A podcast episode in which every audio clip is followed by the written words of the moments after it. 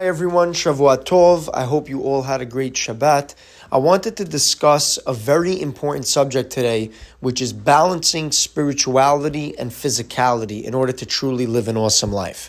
Right? We all desire and yearn to feel our best and be our best and wake up every morning feeling motivated, inspired, strong, and productive. Right? We want to feel the pleasure of life, life itself, truly experience life and be happy through the journey. And the question really becomes for us how, right? How do we do that? Imagine we can wake up every day, light on our feet, high energy, high focus, clarity, feeling strong and confident and courageous to take on the day, feeling like the day has meaning, where we're living fulfilling lives, right? Where we feel that what we do has purpose, has impact, has reason. Imagine where we could just be ourselves and feel good about being ourselves, where we feel connected to ourselves, to the earth, to others, to Hashem. And this is ultimately really what we all dream for, I think, right? The dream is to live through truly living, being the best we could be and feel good about what's going on where just being outside and active and productive makes us happy and content and fulfilled. So, again, the question is how do we get there? And it's really about understanding certain principles that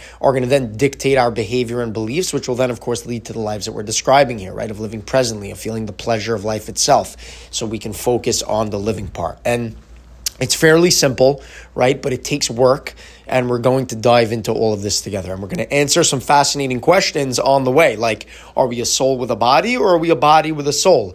Are we in a physical world infused with spirituality, or are we in a spiritual world infused with physicality? Uh, is Hashem in everything, or is everything in Hashem? And the answers to these questions really provide the answer to our goals above, right? That we're talking about about living our best life. So, so let's let's get into it. The first thing we need to understand, okay, physical pleasure physical stimulation, right? Physical indulgence is inversely correlated. It's negatively related to spiritual pleasure and spiritual stimulation. What does that mean? In very simple, plain English, basically, the more physically stimulated we are, the more we immerse ourselves in physical pleasure, the less we experience spiritual pleasure and spiritual stimulation, right? The less we experience and enjoy the inherent pleasures of life, of just being alive. So, for example, the more we indulge in foods and sweets, right, for example, and given to our cravings for the pleasure of the moment, the less we'll have pleasure in, let's say, the quiet moments of being with ourselves or the simple moments of day to day life. And you might be wondering, like, what's the correlation there? What does my addiction to sweets have to do with the pleasure of me sitting and reading a book? And and and we'll we'll see in a minute why. But but that's but that's the idea there. The more we indulge, uh, let's get another example. The more we indulge in, let's say, you know, God forbid, uh, alcohol and drugs. We're getting a little bit more serious now, but the more we indulge in things like that, in substances and and stimulate ourselves and alter our state, the less we'll enjoy the experience of being around family, or uh, the less we'll feel high looking at landscapes of nature, or the less we'll feel good and locked in and zoned in at work, right? And the unfortunate thing about that, about what we're saying, is that those are the moments that predominantly make up our life, right? We're saying family, work, alone time. Those moments make up most of our life. So, for the little pleasure that we're getting in the temporary moments of physical pleasure, when we're immersing in physical indulgence, we're giving up the eternal, infinite pleasure that we could be experiencing every other moment of our day, right? When we're tapped in and connected. So, this is the first principle we need to understand. Wherever we put the stimulation, the other areas struggle. So, the idea that a person can stimulate himself with candy and junk food and alcohol and lashon hara and parties whenever he wants and do all that and still try to get high as a kite while praying or taking a walk or having a conversation or working in the office is impossible. If a person is chasing physicality and then expects to feel deeply connected and spiritual while learning, or, if a person chases whatever his eyes and hearts desires eh, and then expects to feel elevated and airy when looking at a waterfall or feel deeply in love and passionate when looking into his lover's eyes, his wife's eyes, then these are false notions. This is a pipe dream because it's against every spiritual law. It just can't happen. We either lead with our bodies or we lead with our souls. And depending what we lead with is going to change the way we experience life, right? If we lead with our bodies, we will need more and more physical to satisfy our short term pleasure needs. And it's usually immediate gratification that leaves us feeling empty, right? It's usually things that don't last and stay with us. Um, and if we lead with our souls, it's the opposite. We can enjoy the inherent essence in everything in life itself, right? Including the physical, because the physical ultimately also has spiritual. So basically, if we want to wake up high on life and happy and be happy to be alive and get stimulated and inspired by just everyday things like the yellow sun and the blue sky and the flowers, and we want to feel motivated and determined at work, and we want to feel good about ourselves and our health and our state of mind, body, and soul, and we want to have you know meaningful relationships and peaceful, beautiful relationships, and we want to thrive in all these different spiritual and psychological waves, we simply cannot be indulging in physical pleasures or stimulating ourselves physically all the time. We can't. We just can't do it. Um, when we chase the physical, the spiritual runs. So the question becomes, how, right? Now what? Great. So how do we do this? Uh, I mean, we live in a physical world, don't we? I mean, we're, we're constantly bombarded and attracted by physicality. So there's really two answers to this to start, right? The first is that, you know, the answer to the questions we ask, like, are we a soul with a body or a body with a soul? Are we in a physical world with spirituality or are we in a spiritual world with physicality? Is, is Hashem in everything or is everything in Hashem, right? The answers to these questions really depend on what the person being asked the question is doing, right? How the person is living. So, for example, a person who's completely immersed in the physical, that person is a body with a soul, right? Living in a physical world with hidden spirituality. The person experiences everything as physical by default and has to dig deep and work hard to see or find or feel the spiritual. And that's even if he can do that, right? Which we'll see shortly why it's difficult for a person like this to do so. But but a person who's living more in the spiritual, like who's very into the spiritual piece, he's a soul with a body, right? He's living in a spiritual world that has a physical element. This person sees and connects to everything spiritually, and the physical is really just like a costume. Um, so, so what's unique and what's interesting about what I'm saying is these two people can be looking at the same exact thing, experiencing the same exact thing, and have two totally different feelings about it, right? And experience it completely differently. And and not only because their brains or perceptions are different, which is true at the superficial level, right? But it's because their beliefs are different, and even more deeply, their spiritual state is different. One is experiencing life with spiritual clarity, while the other is experiencing life with spiritual concealment because they're in the physical, you know. And yet they're living in the same world. So food, for example, could be pleasurable to two people, right? Food could be pleasurable to two completely different people, but to one person it's useful fuel, and to the other person it can be damaging and debilitating, God forbid, you know, where it's not good for them. It's really all about what we feed and how we lead, right? Depending on where we focus, that's going to be where we live. It, it, it literally alters our state and it actually changes the world to us. It changes the experience of the world. Um, and by the way, this is the famous water glass question that, that they always bring up in psychology, right? Two people can look at half a glass of water and see two completely different things, right? One person would say, "Oh, it's half full," and the other person would say, "Oh, it's half empty." And and it's funny because we always praise the half full guy, right, and bash the half empty guy.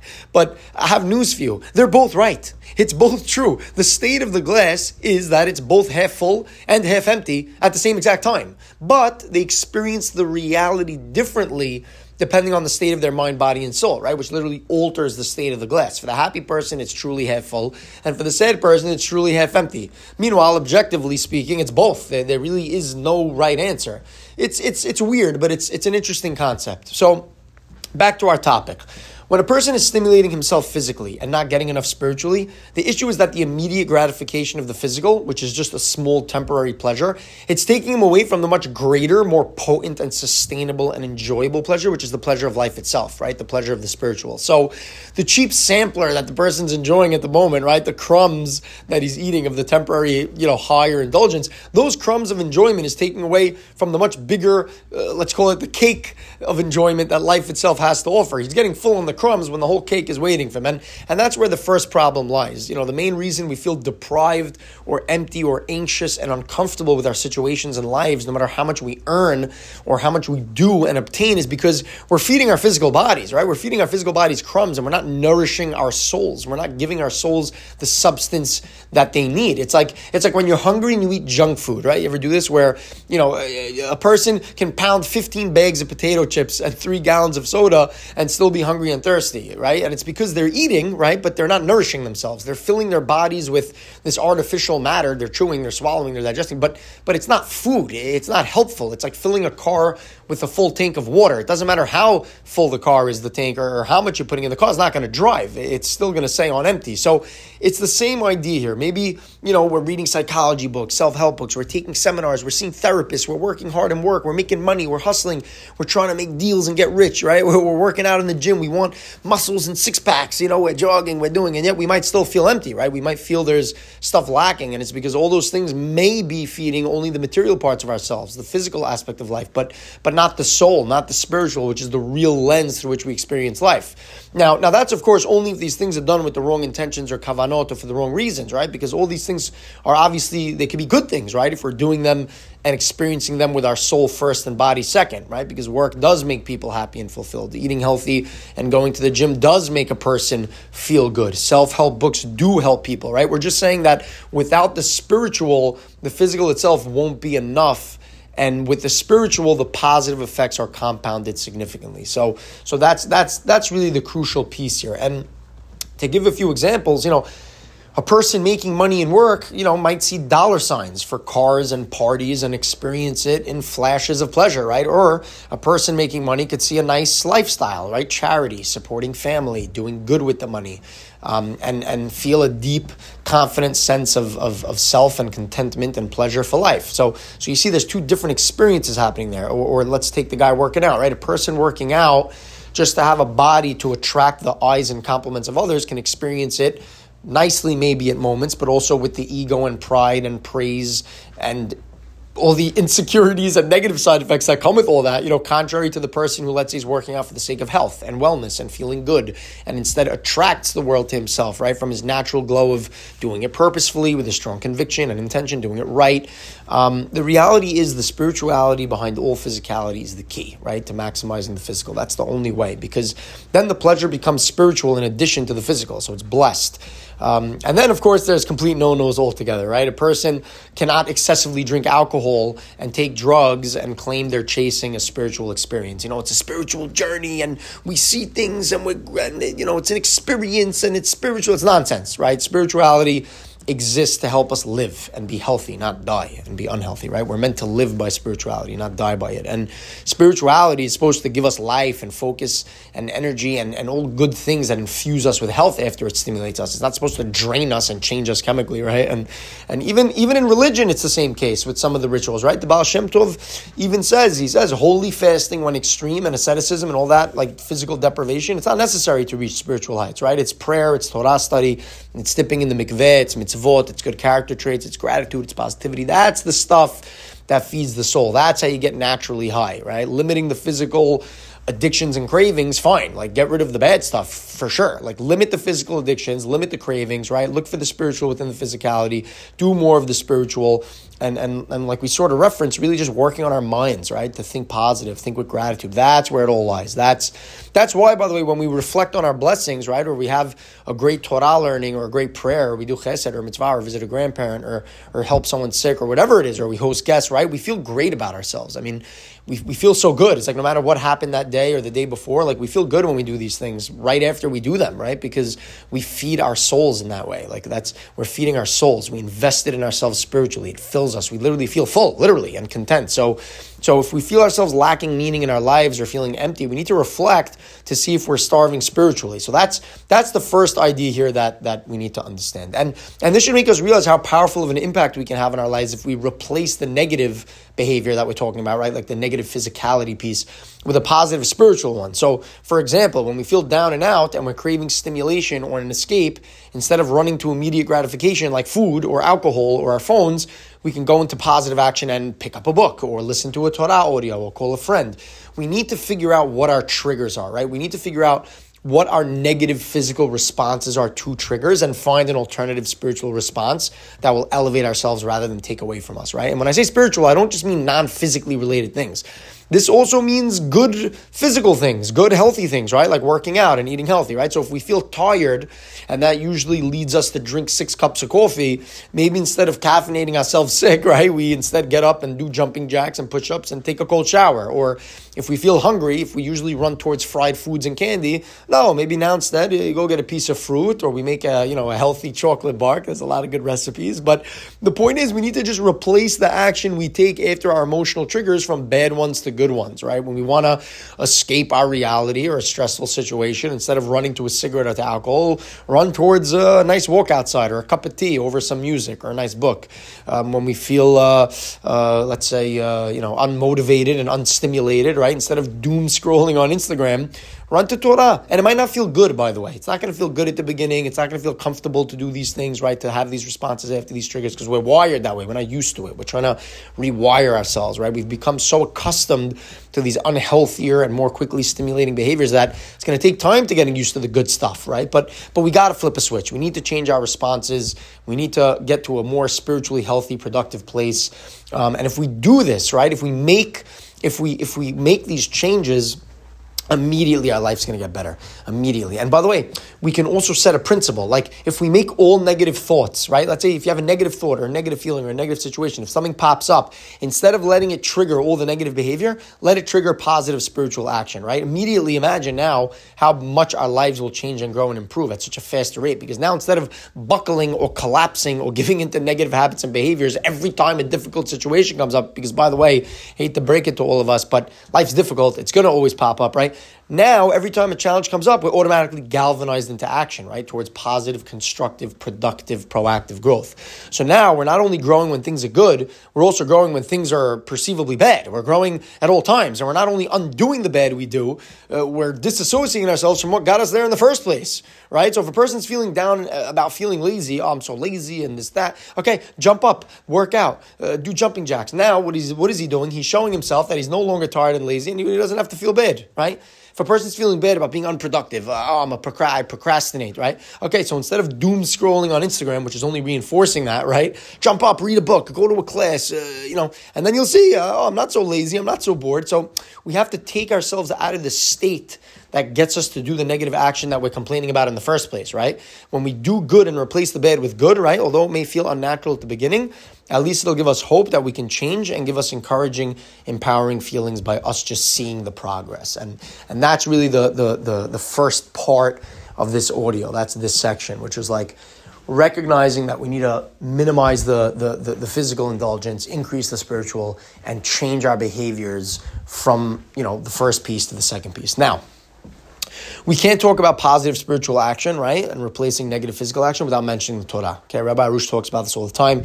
He says, listen, every resolution and good decision we make is good, but the most useful resolution to enhance our lives and productivity and joy is, without question, Torah. No matter how small of an amount of time that we're going to spend studying, Torah is, is number one. Why? There's a bunch of reasons, right? For one, Rabbi Arush writes that the holy books say that the light within the Torah causes a person to improve naturally and automatically, right? The Torah has the power to subjugate our Yetzer Hara for us, right? That overwhelms us and prevents us from, from doing the right thing. And it helps us naturally be better and naturally make better decisions, right? As the Gemara says, it says, Hashem, Hashem says, I created the Yetzer Hara and I created the Torah as the antidote, right? He created the Torah as the medicine for the Yetzer Hara. So learning Torah is itself an automatic way to help our good inclination overcome our evil inclination. That's like straight up, right? So naturally learning Torah will improve ourselves and it'll increase our chances of making the best decisions for ourselves and to overcome, you know, the pull that physicality has on us. And what's great is there's really not many obstacles, right, when it comes to learning Torah. What's a big deal? There's a lot of books available, there's a lot of audios available, there's a lot of local classes. 10 minutes a day. That's all it takes, 10 minutes a day. And then also the Torah, naturally, when we sharpen ourselves spiritually, our perception improves where we can now see Hashem more in things and we see the good in things. And naturally, again, it'll help us uh, run away from the foolishness of, of our negative habits and maybe make a little bit better decisions, which which we're going to talk about in a little bit also. But but anyway, that's that's really mainly why the Torah is so important to talk about about implementing it into our schedule. And and by the way, the Gemara even says this. The Gemara says that the essence of a person's character, right, the measure of his success, also is really corresponding to his knowledge or awareness, right? Because it's that awareness that enables us to make the right decisions, like we're saying, and that's why it's it's Torah so key. Because studying Torah helps us automatically by just increasing our awareness, right? It gives us clarity on the world, like I said, and and again, we'll talk more about this later, but I just wanted to make sure that point was made. Another thing with the Torah also, before we move on, is when we're tested, right? Rabbi Arush says this, when we're under pressure or we're angry or we're vulnerable, right? Our minds are not settled, so we behave in unhealthy ways, right? That we might otherwise not do if we were in a good state or if we were being our best selves, right? When we're down and out, when we had a rough day, when we're going through a rough time, a lot of times we'll just make bad decisions that we might not have done if things were good. So, so we usually fail there, right? But, but if we learn Torah and acquire awareness, the odds are a little bit more in our favor. We might still fall, but listen, there's a faint imprint of the awareness of the Torah that's still with us that helps protect us and guide us and help us be a little more stable than we would have, right? When we learn Torah, At the end of the day, when we learn Torah, when we learn truth, the Yetzer Hara doesn't have the power to discount the truth. We could always go back to the Torah. We could always go back to our emunah, to our bitachon, to the fact that if we do the right thing, Hashem will take care of us. The fact that we can do teshuvah when we stumble, and and and that's very very important because us knowing the truth, even if we fall at least we can do teshuvah because we know we know how to pick ourselves back up, and and that's important because teshuvah helps us reset, right? Teshuvah actually helps us weaken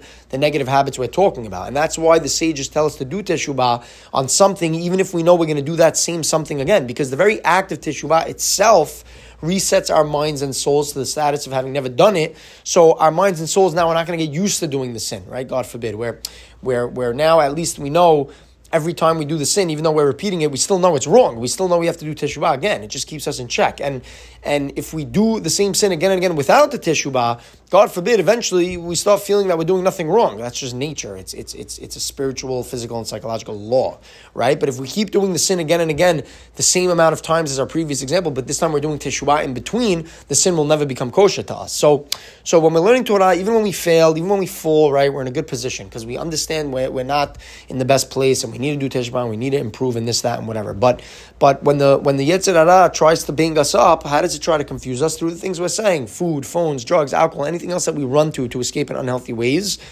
That's that's that's what we want to protect ourselves from. And, and and and if we don't have the Torah, it might be hard to pull out of that. With the Torah, we know we're doing something wrong. We're constantly trying to improve. Um, and by the way, the Yetzer Hara also does this with non-physical things, right? It does it with psychological things, meaning, you know, there are some of us that we might say we don't run to escapes, we don't drink, we don't eat, we don't uh, use the phone, nothing. But okay, but some of us that let's say don't have the physical aspect, some of us psychologically get into a, into a rut, right? We get stuck, we get down, we get sad, we get depressed. And the Yetzer Hara here disguises itself as a mitzvah, saying, oh, your sadness and depression is good. You're repenting, you're regretting, you know, you need to improve, you want to change. So, so when we're mad about something, right, in our lives, when we did something wrong or we feel we didn't do something good, we should have, we could have, right? The Yetzer Hara now wants us to be dejected. It wants us to be upset the whole day and be down. But that's a lie. Like that disconnects us completely. Like sadness disconnects us completely. We're supposed to do teshuvah, we get up and get going. That's it. Otherwise, we're going to sit and sulk and be sad, and, and, that's it. And then that's, by the way, that's when the Yetzer Hara sells us his advice, right? He says, oh, you want joy? You want to feel better from this pain of regret? But, oh, get drunk, act wild. Not proper, not proper. So, so that's part of why we need to have this, uh, this awareness. Very important. Next, now, we need to realize on the other side of the coin, we can't do everything good always, right? What do I mean? There are times we get discouraged and upset when we feel we didn't do everything we should have or could have or would have, right? Like this is when our Yetzer Hara flips the script and says, oh, you need to be on all the time. You want to be good, you got to be on all the time. It tells us you need to be eating clean, you need to be eating mindfully, you need to be working out, you should be praying and learning Torah, you should be going to shul. You got to do all this stuff every day. You got to be on it every day, right? You need to be productive every moment. You can't waste or neglect or fail or fall for a minute, right? And the Yetzer Hara here makes us think that we need to be perfectionists. it's trying to tell us we need to be on all the time. You need to feel spiritual, you need to feel connected, you should be happy and content, and you can't give into the physical, you can't give into the material. Listen, it's a plain lie. Yes, we have these goals of what we want to become, but all that that the Yetzer Hara is saying is a plain lie. It's a scheme to make us feel down, depressed, and upset, right? So, so for example, how should we be thinking? How do we how do we battle the Yetzer Hara? Very simple. If you don't learn Torah today, did you at least pray? Okay, you didn't learn Torah. Did you do some mitzvot? Can you get five minutes of learning in now? We can't get down and out that we didn't learn, right? Like, like even if we didn't learn in a week, okay, what good did you do this week? What good did you do today? Can, can you learn a little now? Every minute matters. The Yetzer Hara makes us upset if we made a resolution, let's say, to learn an hour a day, and if we only do a half hour, it's like we failed. It's nonsense. We need to just feed ourselves spiritually whenever and whenever we can, right? Okay, we didn't go to the gym. Uh, can we do 10 push ups now and some jumping jacks? Did we eat healthy at least? We, we, we don't the key is we don't need to do everything every day. We need to do something every day. I like that. Let's let's let's repeat that. We don't need to do everything every day. We need to do something every day. It's not about doing everything always. It's about doing something always, right? So so based on what we said, we need to do something every day to feed our souls so we don't starve and and, and so that we can at least replace the bad behavior. But we shouldn't let the Yetzer Hara get us bananas, right? If we're if we're struggling to do everything we want to be doing. Um, we got to just give it enough. We need to sustain ourselves, right? Because, like we said, if we don't feed our souls even a little bit, then no matter how much physical we're going to do, we're going to feel empty. No matter how much material success we have, we're going to feel like we're lacking. And, and, and all it takes is a little. We're not talking about a ton every day. That would be great, but at least let's do some. That's the goal. And if we really can't get to the spiritual, let's say you're on a business trip and there's no time to learn at all, right? Or you can't eat healthy at all, or you can't have a long prayer that you want to do, right? We have to find the spirituality in the physical. We have to remind ourselves why we're on the business trip, right? To fulfill the mitzvah of work, to make money, to support our family, to do the mitzvot, to give charity, to do our hishtadlut and strengthen our emunah and bitachon. We have to realize work's an opportunity to do the right thing in tough situations. We need to prove ourselves to Hashem, right? To not take the extra money the buyer made a mistake on. Uh, give the money back. Be honest, right? Don't look at what's not supposed to be yours, right? Or don't look at what you're not supposed to do. If you're in a business meeting and there's uh, things uh, you're not supposed to be looking at, right? Or with the food example, right? Remember why you're eating what you're eating, right? And don't just don't just throw it all out the window because it's not clean food like you're on your diet where you're not indulging. No. Uh, oh, heck with it. I broke my diet. I'm going to eat everything. No. Recognize where the food came from. Thank Hashem for it. Eat a little, whatever you need, right? Release the holy sparks from it. Say Hamazon. Think a few words of Torah on the table. Something. And then the prayer example, if you can't have a long prayer, okay, say a few words of personal prayer to yourself, to Hashem, right, throughout the day while you're on the run. Just just do anything to connect and feel it. That's that's that's the whole point here. Because what, what the Yitzhak wants to do the reason the Yetzer Hara wants us to think that we need to be all or nothing, right? Either fully enjoying the physical, indulging and stimulating, or fully being a Hasid Sadiq Gamur is because the Yetzer Hara wants us to delay doing the good, right? It wants us to delay from feeding the, the, the spiritual so that we can't see clearly, right? And that, and that gives us less of a chance to succeed. Um, it wants to control us, the Yetzer Hara. So we can't let the idea of, oh, I'll work on spirituality later on in life, right? We can't let that get us. Because how common is that idea? Like, oh, I'll serve Hashem and do the mitzvot and go to shul and learn after I make a million dollars, right? After I'm successful in business. Uh, once I close this deal. First, you know, I need to focus on work. I need to focus on my career. I need to earn enough money to support my family and support my lifestyle, my wife, my children, myself. And then once I'm comfortable, once I'm secure and I have and I have peace of mind and I have financial stability and security and you know a rainy day fund in the bank and I have more time and flexibility and my schedule opens up and on and on and on, right? I'm just coming up with things on and on. Then I'll enjoy and commit and focus on mitzvot and spirituality and all that other stuff, right? Right now it's work 24-7, you know, or or, or another thing is I, I need to see the world, right? I need to get it all out of my system before I settle, right? I, I, I want to party, I want to travel, right? We always hear these things. It's like it's like I need to do all this as much as I can while I'm young.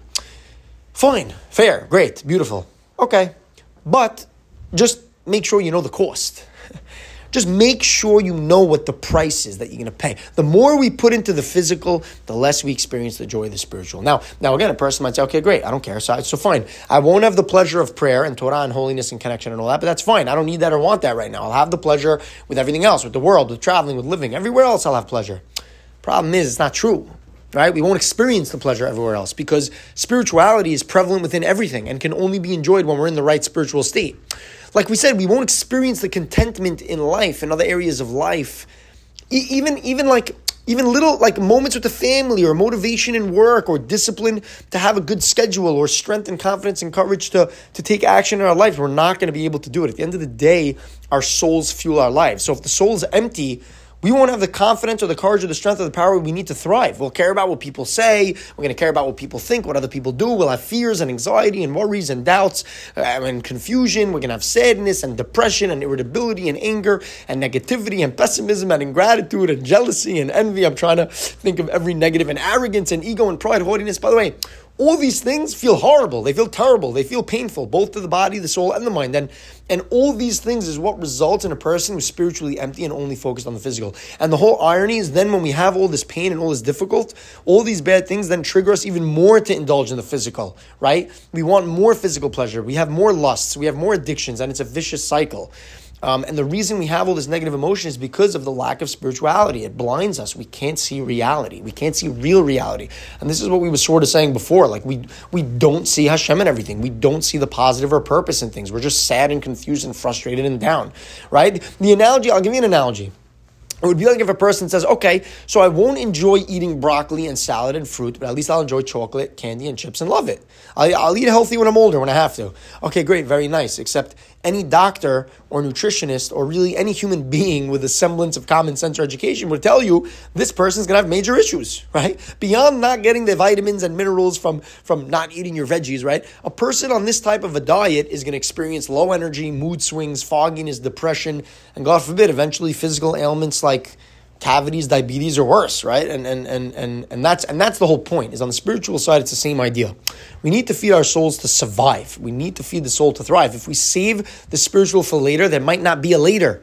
If we save the spiritual until we have enough of the physical, I hate to break it to you, there might not be there might not be enough physical we might never ever have enough of the physical because it's it's it's it's infinite, it's addictive, it's not satisfying, it's there's no end in sight to it. We'll never feel comfortable or truly know when to stop to move on to the spiritual. We'll never think about it. We'll never truly feel like we have enough money not to worry or enough physical pleasure to move on so that we can do spiritual things. You just we're just not. Plus, the more we do of these things, these physical things, the harder it's going to be to do the spiritual. Right? At least we should do them in tandem. We're not saying to be a monk here. We're saying do both. Fine. You want to party in the club and pop bottles? Okay, still go to Minyan and learn the next morning. You want to eat those cookies and cake after lunch? Okay, say the berachot, but make sure to exercise later and eat a healthier dinner. Don't be all or nothing. It's the Yetzer Hara's way of depriving us from what we need. We need to realize what we want will come after we do what we need. That's a good one. I like that. We need to realize what we want will come after we do what we need. What do I mean? We can't say, I'll have bitachon after I make a million dollars. No. Have bitachon, and then you'll make a million dollars uh, let me have fun and then I'll learn Torah. No, no, learn Torah and then you'll have real fun. when I make money, I'll be happy. No, be happy and then you'll make money, right? It, it, it's such a play. You can play this game with anything, right? But the happy thing, I love it because there's a quote: "Not all successful people are happy, but all happy people are successful." Right? And I'm not talking about the Forbes list successful. I'm talking about real success, a thriving marriage, a strong family life, a connection to Hashem, to the self, uh, contentment, joy, meaning, fulfillment, strength, being yourself, right? Don't we all want to wake up and just be ourselves and be proud of it and be good at it? It starts here. It starts now. It starts now. So, so, so that's that's really that's really the message, and we and we need to be realistic. We need to also be understanding with ourselves based on where we are and where we're trying to get to, and what we need to do now is next steps. Right? If a person has a goal to be healthy and happily married and successful in work and spiritual, depending where each thing is, he's going to have to juggle them all simultaneously. It's not easy, and sometimes he's going to lean into one and away from the other for a period of time, and then switch over. Right?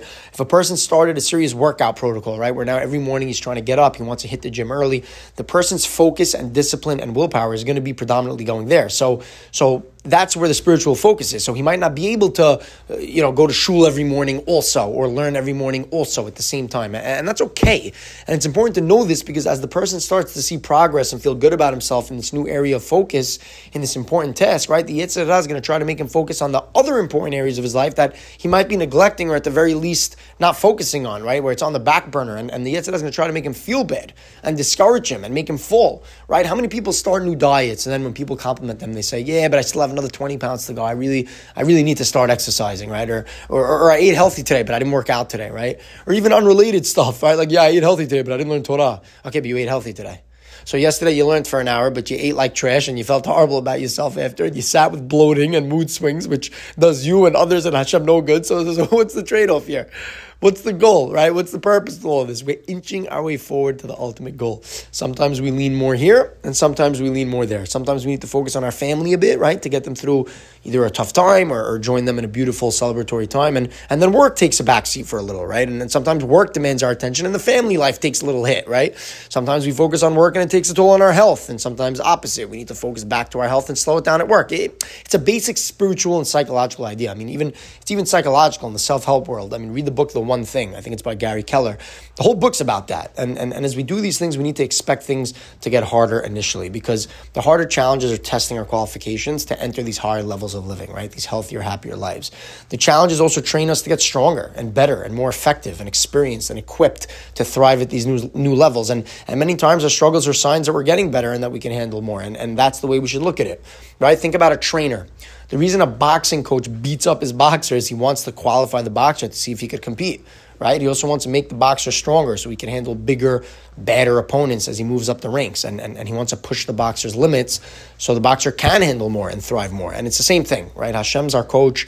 Hashem's testing our limits. He knows what we can do way more than we know what we can do. And he knows what we can do is more than what we believe we can do, right? So when the Yetzer that says, wait, this hurts, it's uncomfortable, it's causing other things to go wrong, you're not even doing it right, you're not good enough anyway, and this, the that's just trying to keep you where you are. That's it, in the minor leagues, right? The Yetzer wants to keep you from leveling up. But at the same time, you can look at it, it's acting as your coach. Why? Because as you fight it, you're going to get stronger, right? As we fight the Yetzer Hara, we get stronger, we could do more, and as we overcome it, we become greater. Now, it also becomes greater, right? Because it has to keep up with us, to keep motivating us. But, but that's only if we fight it, right? We can't let it shut us down. And, and the advantage of feeding the spiritual and doing everything we said about living spiritual first and physical second is that we understand this deeply and we can trek on, right? And we know how to handle the Yetzer Hara, we know how to handle the challenges, we won't quit, we'll thrive through the struggle, we'll strive through the challenge, right? We'll have wisdom and knowledge and understanding that we're progressing. And then all this challenge and difficulty becomes encouraging to us instead of discouraging, right? It becomes motivating instead of deflating. And, and it's worth it. We realize, wow, this is worth it. It's actually a good sign.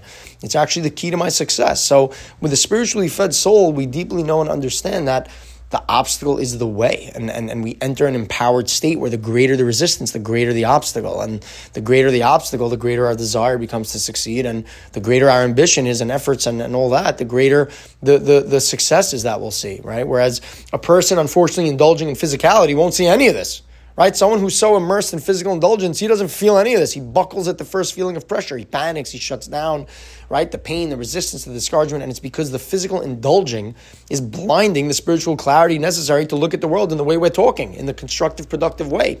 The physically immersed person just keeps falling and falling and getting down on himself in the process. He, he quickly loses hope in himself. He loses hope on Hashem. He loses hope on the world in the process and becomes more enslaved to his physical desires and stimulants, right? The person can't see clearly because his soul is starving. So he can't see the good in everything. He can't see the purpose of everything. And uh, you know, how is this for the best? How is this for my good? Uh, what's the steps forward? The guy's in darkness. His soul's concealed because he's too busy feeding his body and his materialism and physicality. So his soul's starving and can't see straight.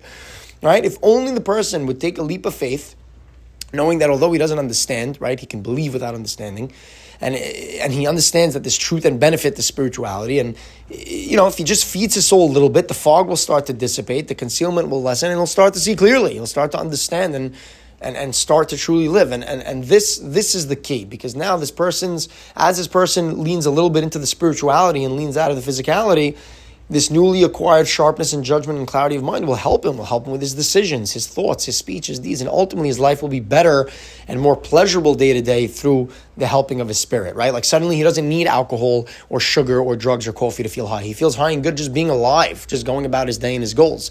Suddenly this person sees how what seemed bad was actually good. What seemed bad was for his best, and how the obstacles and challenges and pain is there to guide him and make him better and help him atone for his sins. And, and, and, and that's and that's the other crucial piece of making sure right that the spiritual is intact. It allows us to see. We can see how we're truly souls living in a body living in a spiritual world disguised in physicality. And, and, and that's why we said before if you remember uh, torah learning is so important because it, it, it feeds us all. And it, it, allows us it allows us to know that we're truly spiritual beings that happen to come with physicality and by the way this happens in the world too the world like we just referenced, is a spiritual world with physicality in it. It might sound philosophical, but it's actually very real. That's why, if God forbid a person is sick, right, science and nature might say he's finished. Take the medicine and hope for the best. It's not true. There's prayer, there's Torah learning, there's mitzvot, there's emunah, there's bitachon, right? There's spiritual things we could do. There's spiritual laws in the world where the things we think, the things we say, and the things we do actually have a tangible effect on the physical world. That's why things like Torah learning and prayer and emunah are so important because their effects are real. When we pray, when we learn Torah, actual things happen. Spiritual energies and forces are triggered, and there are real effects. And that's because Hashem runs the world right? Whether we like it or not, whether we choose to believe it or not, that's the case. So we can choose. Do you want to see the world physically or spiritually? It's like the guy with the cup before, like we said, right? Do we want to believe everything's up to nature and statistics and odds and people with money and government and influence and doctors and lawyers and bankers? Or do we want to live a life that we believe Hashem runs everything, period, end of story, and experience that reality? Right? Do we want to feel hopeless or do we want to utilize the power of prayer and faith to live a good life? The, the, the bottom line is reality is reality and we can choose whether or not we want to accept it and use it to our advantage, right? I could point to a chair and say it's a chair, but if the person in front of me doesn't want to accept that it's a chair, no matter how much I try to prove it, and no matter how true the fact is that it is in fact a chair, if the person doesn't want to believe it's a chair, he won't, and guess what? He won't have a place to sit right? For the person to have a place to sit, he first has to believe it's a chair. So similarly, for us to live a happy, healthy life of thriving, we need to accept, understand, believe, and know that there's Hashem, that's this world that's spiritual, it's governed by spiritual laws, it's more real than physical laws, and it's our choice to use it or not. We could either not believe it and continue on struggling through life's turbulence, or we could grab onto prayer and Torah and mitzvot and emunah and watch ourselves rise to great heights. It's, it's that simple. So, I want to conclude here. I went way over my time limit. I went on a lot of tangents, but I think it's useful. I hope you guys made it this far. I mean, the bottom line of this audio is really we're spiritual beings, right, with physical bodies. We cannot neglect our souls inside of us. That's what dictates our lives, including the physical. And for us to feel happy and content and well and successful, we need to invest in and feed and lead with our spirituality. This means less indulging in addictions and cravings and pleasures, more immersion in the spiritual, learning Torah, going to classes, doing mitzvot, doing chesed, doing personal prayer, you name it. Of course, also exercising and eating well and surrounding ourselves with good people. Whatever it is, it, it just replacing the trigger with positive action rather than negative. And all it takes is a little. We need to remember that. The Yetzer Hara is going to try to tell us you got to be all or nothing, and you stink if you don't do it all. It's not true. It's trying to disconnect us from the clarity of mind that we need to have to successfully nav- navigate life. And if we could just slightly change the way we think and the way we speak and the way we act, even if it's 10 minutes, right? Uh, 10 minutes of learning a day. Uh, pause work for 10 minutes the same in Ha. Uh, wake up a little earlier to make it to shul, right? These little things are going to ultimately help us improve and walk around happy and healthy and, and, and, and be well. And, and although we're not there yet, right, like we said earlier and in our last audio about judging ourselves favorably and finding within ourselves the little good that we have, it's important to know that. We need to be patient with ourselves also, patient with the process and the path, patient with the progress, right, of going from who we are to who we are working on to become. Shavua Tov. I wish everyone an unbelievable week. Let's all go get it. Thanks.